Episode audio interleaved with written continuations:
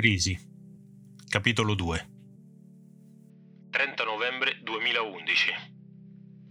Monti annuncia sacrifici.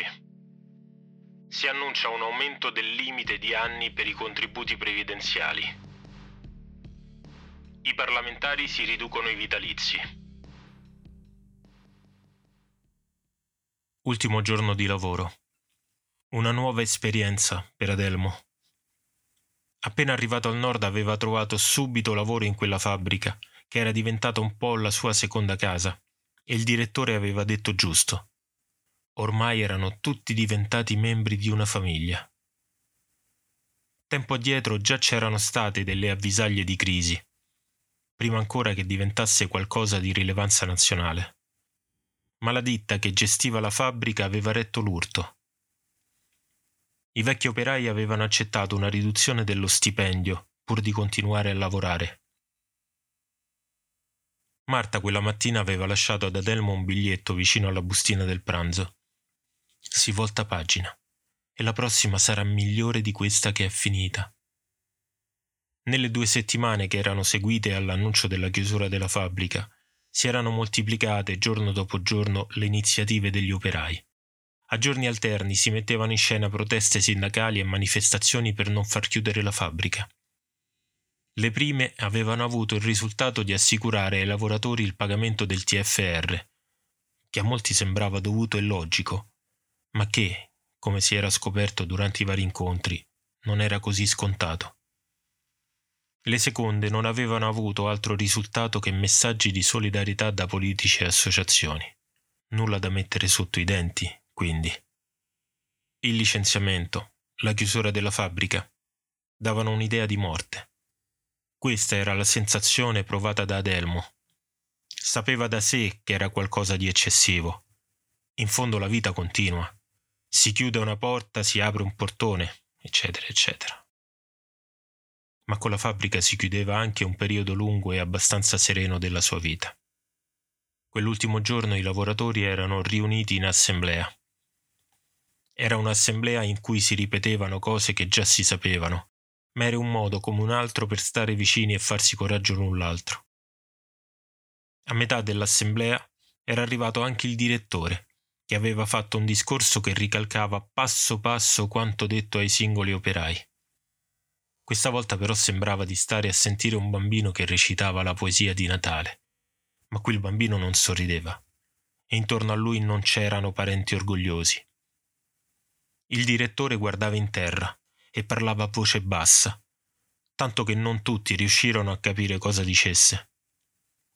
Alla fine non ci fu l'applauso, ma un silenzio sconosciuto in una fabbrica. Queste sono le lettere di licenziamento. In questo modo potrete chiedere l'indennità di disoccupazione. Non è molto, ma speriamo basti a coprire questo periodo in cui cercherete un nuovo lavoro. Dal fondo della sala si udì flebile una voce. Abbiamo anche il TFR. A questa affermazione il direttore rispose a voce ancora più bassa dopo qualche secondo di silenzio. Già, il TFR. Quindi si girò e uscì dalla sala. Gli operai restarono in silenzio a guardarsi in faccia. Prese quindi la parola il delegato sindacale, Maurizio. Bene. Detto questo, penso che possiamo anche timbrare per l'ultima volta il cartellino e andarcene tutti a casa.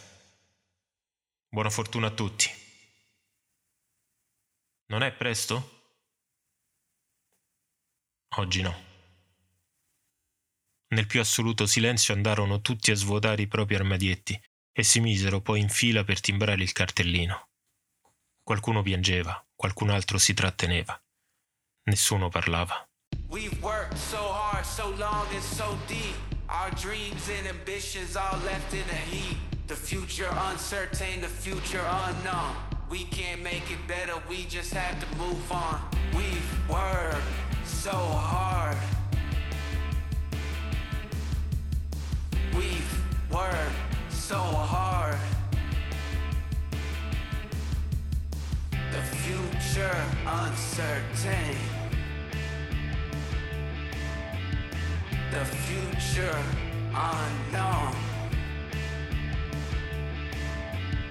Adelmo, Maurizio e Fernando si fermarono al bar davanti alla fabbrica.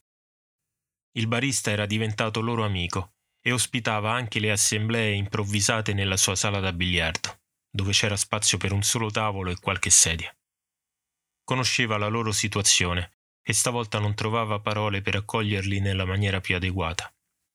Gli uscì spontaneo un cosa vi offro? Si paga noi, tranquillo, siamo pieni di soldi. Tre prosecchini, disse Maurizio. A me un succo di frutta, corresse Adelmo. Fernando non riuscì a tenere dentro le parole che spingevano forte per un chiarimento.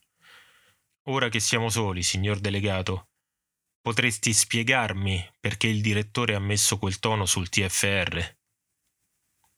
Anche Maurizio si trovò nella stessa difficoltà che aveva provato il direttore, e le sue parole furono ben poco convincenti quando disse che bisognava stare tranquilli sul TFR che come si era detto in assemblea era qualcosa di certo. Adelmo sembrava non averlo ascoltato, fisso com'era sul suo succo di frutta. Le parole parvero uscire da sole, senza padrone. L'importante è che ci arrivi subito, e non tra un anno o più.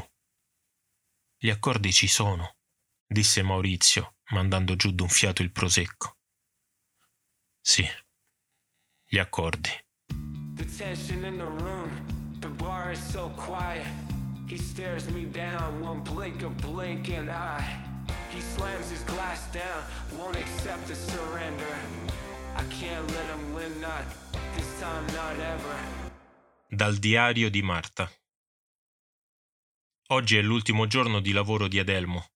Ho appena finito di preparare la macchinetta del caffè, così da farglielo trovare pronto come tutti i pomeriggi. Queste due settimane sono state devastanti per entrambi.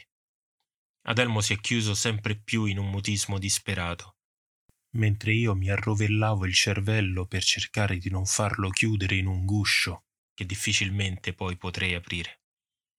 Ne abbiamo passate tante insieme e ci siamo sempre aiutati, riuscendo dopo ogni caduta a rialzarci senza troppi danni. Ricordo quando ho dovuto accettare il mio lavoro in una cooperativa che si occupa di pulizie nelle scuole. Come mi ha aiutato a non cadere in depressione, ben sapendo che accettando quel lavoro dovevo mettere da parte la mia laurea in lingua e letteratura italiana. Tanto sudata, ma tanto inutile. Adelmo non merita di soffrire e ora sta rimunginando sempre di più sul futuro. Entrambi siamo preoccupati, anche se lui, le poche volte che parla, cerca di essere positivo. Ogni giorno torna con un giornale di offerte di lavoro.